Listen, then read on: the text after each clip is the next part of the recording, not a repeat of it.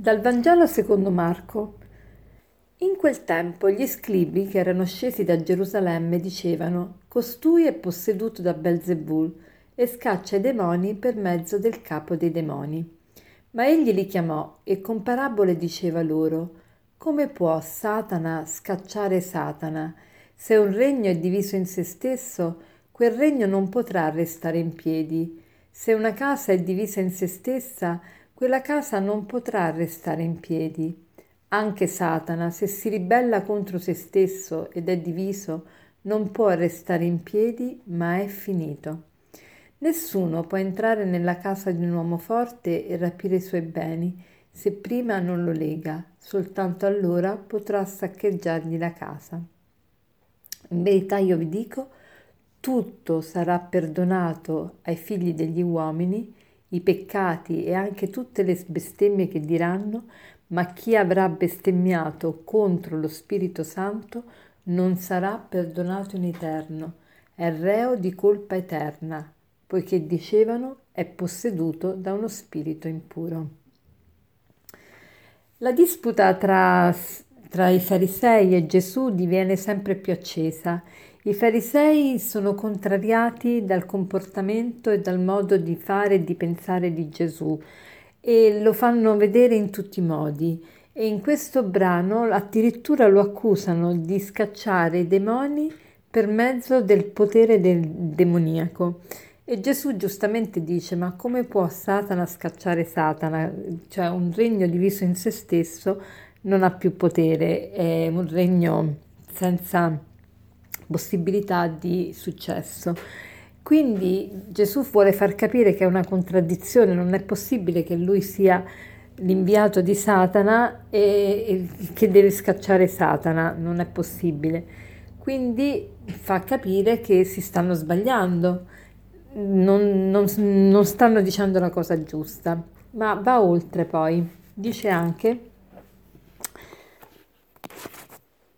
dice anche tutti i peccati saranno perdonati agli uomini, anche tutte le bestemmie, eccetto chi avrà bestemmiato contro lo Spirito Santo non sarà perdonato in eterno. Qui si sono sprecati fiumi di inchiostro lungo i secoli. Chi sono coloro che vengono, non vengono perdonati? Sono coloro che bestemmiano contro lo Spirito Santo. Ma che cos'è questa bestemmia contro lo Spirito Santo? Ma possiamo tradurla in, con vari esempi.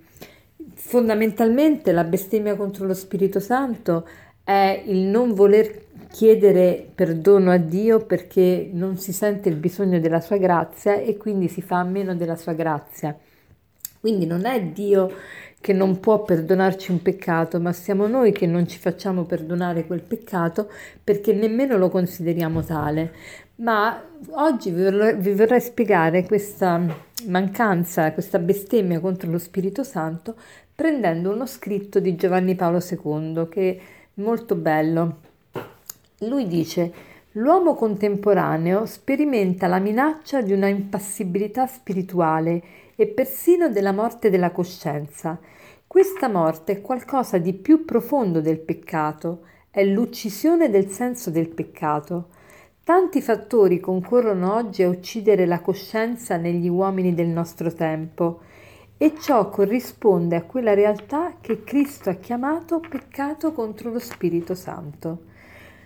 Quindi il peccato contro lo Spirito Santo che cos'è? È quando nemmeno ci rendiamo conto di peccare perché non abbiamo più il senso del peccato, è quando ci abituiamo talmente al male che non lo consideriamo più tanto come male e quindi non ci viene nemmeno il, lo schiribizzo di, di chiedere perdono.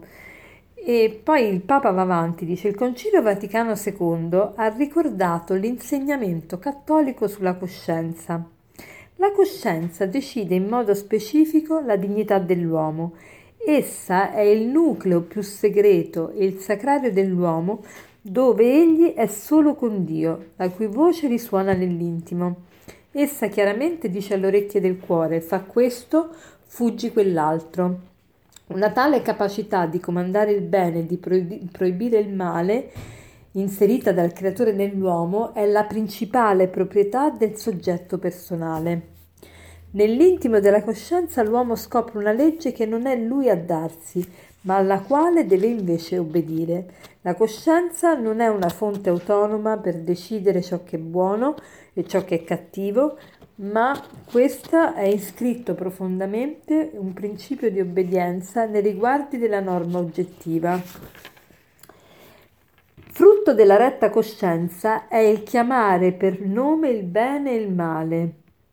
E poi il Papa sempre dice, voi dovete innanzitutto rientrare in voi stessi. Ecco la vera dimensione dell'uomo. L'uomo è capace di entrare in se stesso.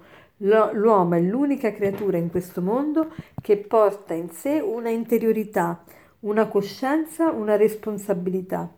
Tutto questo significa la dimensione spirituale dell'uomo. Interrogate la vostra coscienza. In essa Dio ha scritto il codice dei valori autentici. Bisogna ridare forza alla voce della coscienza. Allora ecco, la bestemmia contro lo Spirito Santo in sostanza è proprio quando l'uomo calpesta la propria coscienza, non l'ascolta più, non la considera più. Allora facciamo il proposito oggi di ascoltare di più la voce di Dio che parla attraverso la nostra coscienza. Perché diciamo la voce di Dio?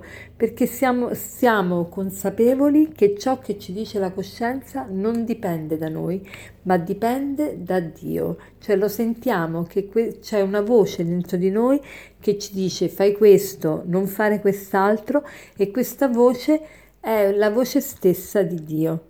E, ehm, che agisce appunto attraverso la nostra coscienza.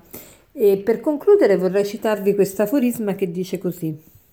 È un aforisma di Martin Luther King. La vigliaccheria chiede è sicuro? L'opportunità chiede è conveniente?